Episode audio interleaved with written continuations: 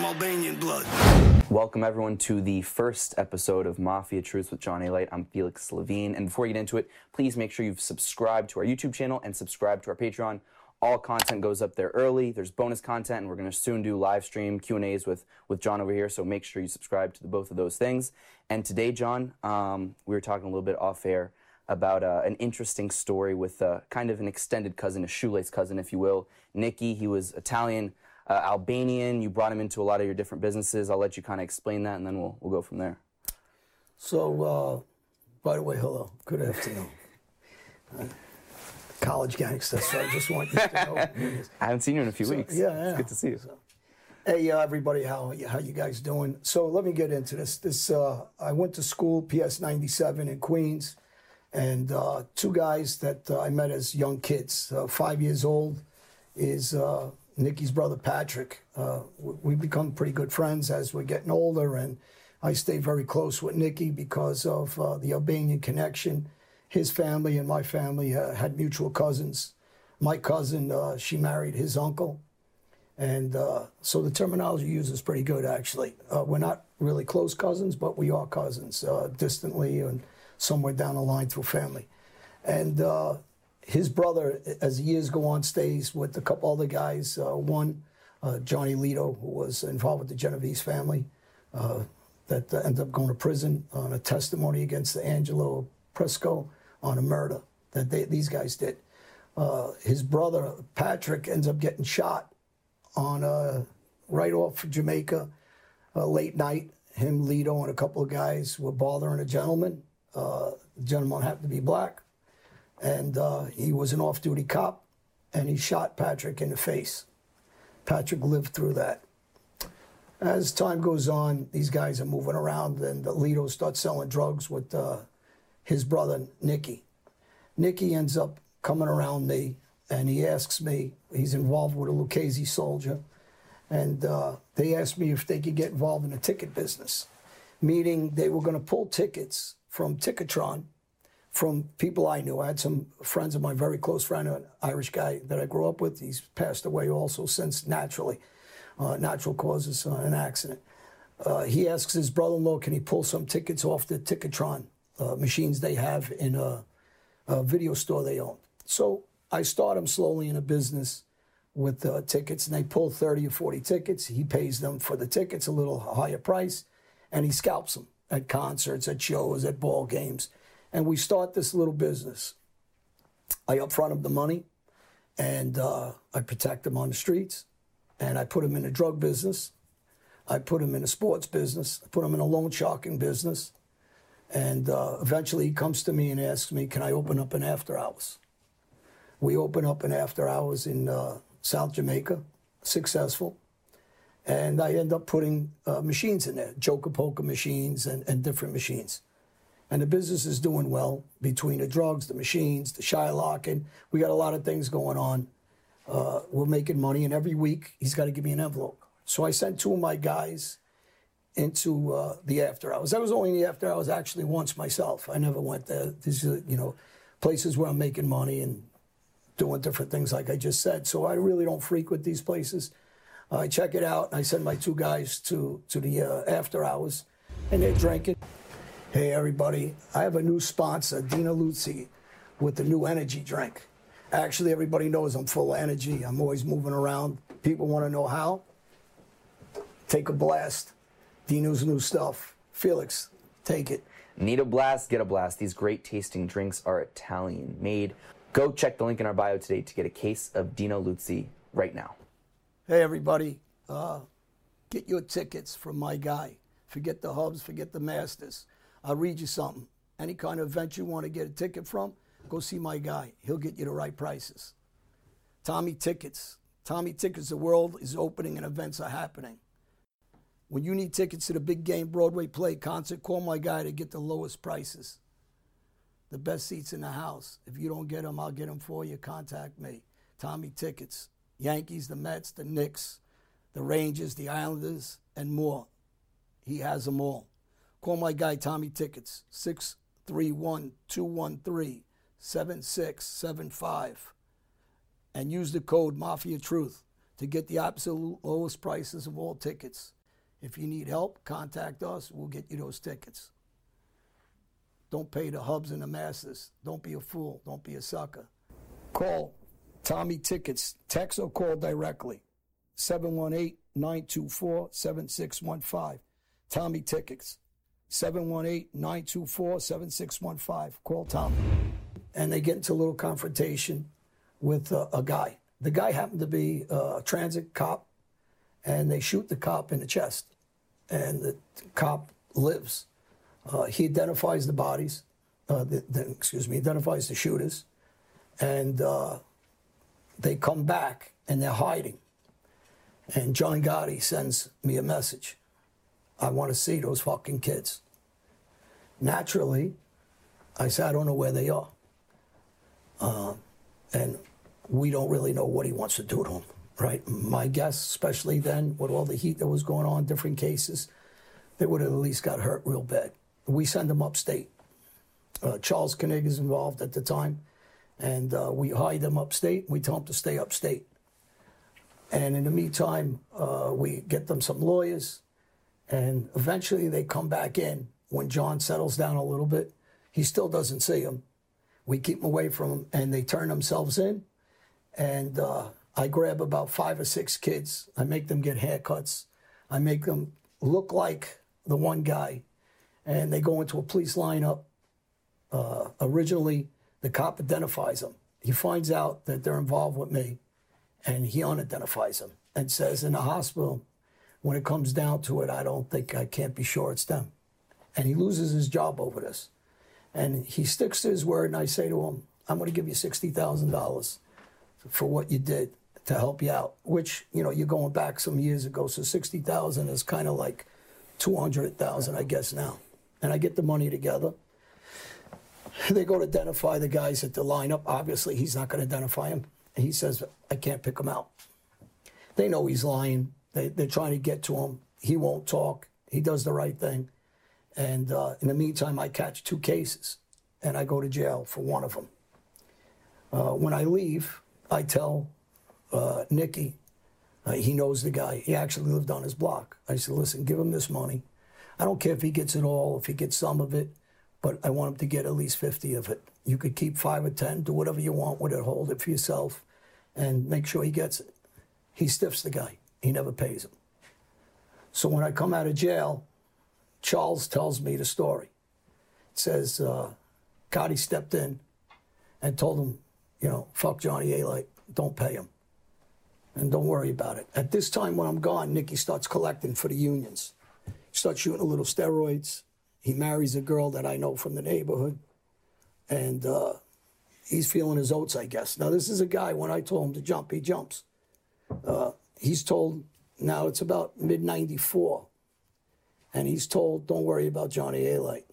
And he's working for the bread union, and he's also collecting. And somehow he got involved with Gotti. So I go see him, and I bring his actual first cousin with me. And he's sitting in the car. I go, stay out in the car. Let me go see this guy. I go upstairs in his apartment. I kiss his wife hello. He's got his kids. I says, come downstairs. I want to speak to you.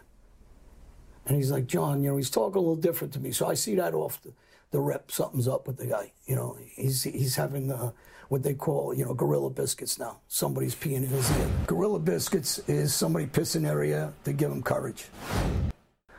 You know, so they pissed in his ear. He's believing what they're telling him. He thinks he's okay, can do what he wants. I tell him, come downstairs. He comes downstairs with no shirt on. He's got a little porch. It's July 3rd, so people are shooting off fireworks. And I said to him, why didn't you pay this guy? And he says, Charlie. And he's talking about Charles. And I said, who? He goes, Charles. I said, I don't know, no Charlie. So meanwhile, he doesn't know Charles is the one who gave me the 9mm. Tells me the story, and he's putting a battery pack in me, you know. So I said to him, stop right there. Where's the money I gave you to give this cop? And he says, John told me, and he couldn't get it out of his mouth, and I pistol whip him. And I started hitting him, and he grabs me. I dropped the gun. Now, this is a guy that would never talk sideways to me. I get inside him. Now, I'm not a big wrestler. Let's go with my hands. I don't know shit about wrestling except to take the inside move. So I get inside him, and he's trying to wrestle with me, and I'm telling him, I'm talking in his ear because I'm inside him. I said, you better slow down. I said, if you don't slow down, I'm going to shoot you. You better slow down. He wouldn't stop. So I finally reach down. I get the gun. And as soon as I get it, when I'm reaching down, I just shoot him in the leg, in the bottom part of his leg, in his, I guess it's the calf. And obviously he let go. Now I take the gun, and I said, didn't I fucking tell you, you punk? I don't give a fuck what Gotti said to you. And I shoot him again. And now I'm worked up, and I shoot him again. And then I shoot him again. And then I'm kicking him in the face. When I shot Nicky 4 times, he's lucky he lived. I should have shot him in the head. Because he's family, I gave him that courtesy, and I gave him that shot. And his first cousin gets out of the car. He's screaming, stop, stop, you're going to kill him. I look at him, too. I said, shut the fuck up and get back in the car. When I leave, he goes to the Jamaica Hospital. And I said to my other cousin, drive me to Jamaica Hospital. And I called there. And I said to his brother, I don't give a fuck who's there. I know there's cops all over. I'm right here. I'm downstairs. And he goes, John, I swear. You know, he's on his phone. He says, I swear, he's not going to talk. I said, you tell him if he talks, or you tell your mother, you tell whoever you want, I'll kill you. And I leave. With that, I start getting phone calls from Ronnie one on. Captain of Gambino family, the same guy who made the statements against me. If I'm not nice to Johnny, he'll kill me. He's a rogue, he's a loose cannon. And he says to me, Gotti told me that Ross is running that bread union. He's a Genovese skipper. And they want to talk to you, and we can't help you. So I tell Ronnie, you punk. I don't need your help. And I says, what are you talking on phones for? Come meet me. He goes, John, I'm staying at us. I don't want to meet you. I says, give me Ross's number. He gives me a payphone number. I call Ross. And I said to him, no disrespect to you. This has to do with me, Albanians, my thing, drugs, which you guys don't get involved in, and not the bread union. I don't know what he's doing you there. He's around me since he's a kid. He's staying around me. It's nobody's business. He says to me, but you went to my bread union to look for him. And I hit one of the guys that worked for the bread union because they brought him to them to stick up for him after I shot him. Anyway, we'd have a couple of words. He was a gentleman. He says, this doesn't involve me. I said, listen, these guys are trying to get you to do work for them because they can't control me. I said, I'm telling you, me and you don't have a problem. As long as you don't have a problem, I'm good with it. You just want to see me? I says, we'll meet. No, it's not necessary. The kid's yours. It has nothing to do with us. It has nothing to do with our bread union. We're good. After I finish that conversation, I roll up on Ronnie, and I tell him, you ever try to do that with me again, I'll kill you. And he gives me the bullshit. It ain't me. And I says, well, there's one more guy that is going to listen to me whether you guys like it or not. And we leave it at that. And my cousin and the other guy starts reaching out to me and says, we didn't talk. The cop actually says, at this point, I don't want the money. I mean, you can't blame the guy for saying that. You offered it later on? I always offered it. Yeah. It was the right thing to do. He did the right thing. So it's back to the same thing. The treachery of the life is only about money and greed, control, and only the strongest are going to win. We are happy to announce that we have just launched our new custom bats line signed by John Alite. If you want to get a custom bat signed by John Alite, message me on Instagram at felix.levine if you want to get one. Was there ever any fear that, I know he was like your extended cousin, but was there ever any fear that like it could disrupt whatever familial ties you had? The biggest sit down I had, the biggest worry I had was sitting down with my cousin and her husband about me shooting him. And I mean that. It wasn't I could give a shit about anybody else because I know legitimately this guy's around me. I'm the one that's been taking care of him his whole life. And he's too stupid to understand the mob world, which these guys do. Guys do this all the time. And they think they have protection when they don't, because I tell the same thing I told him after the incident. After you're dead, it doesn't matter, even if somebody was going to kill me or could kill me, even if they could. Not that they could. Because obviously I wouldn't be sitting here. But even if they had the power to, why would you listen to them when I'm the guy taking care of you? When I'm the guy feeding you? I'm the one giving you money. I'm the guy protecting you.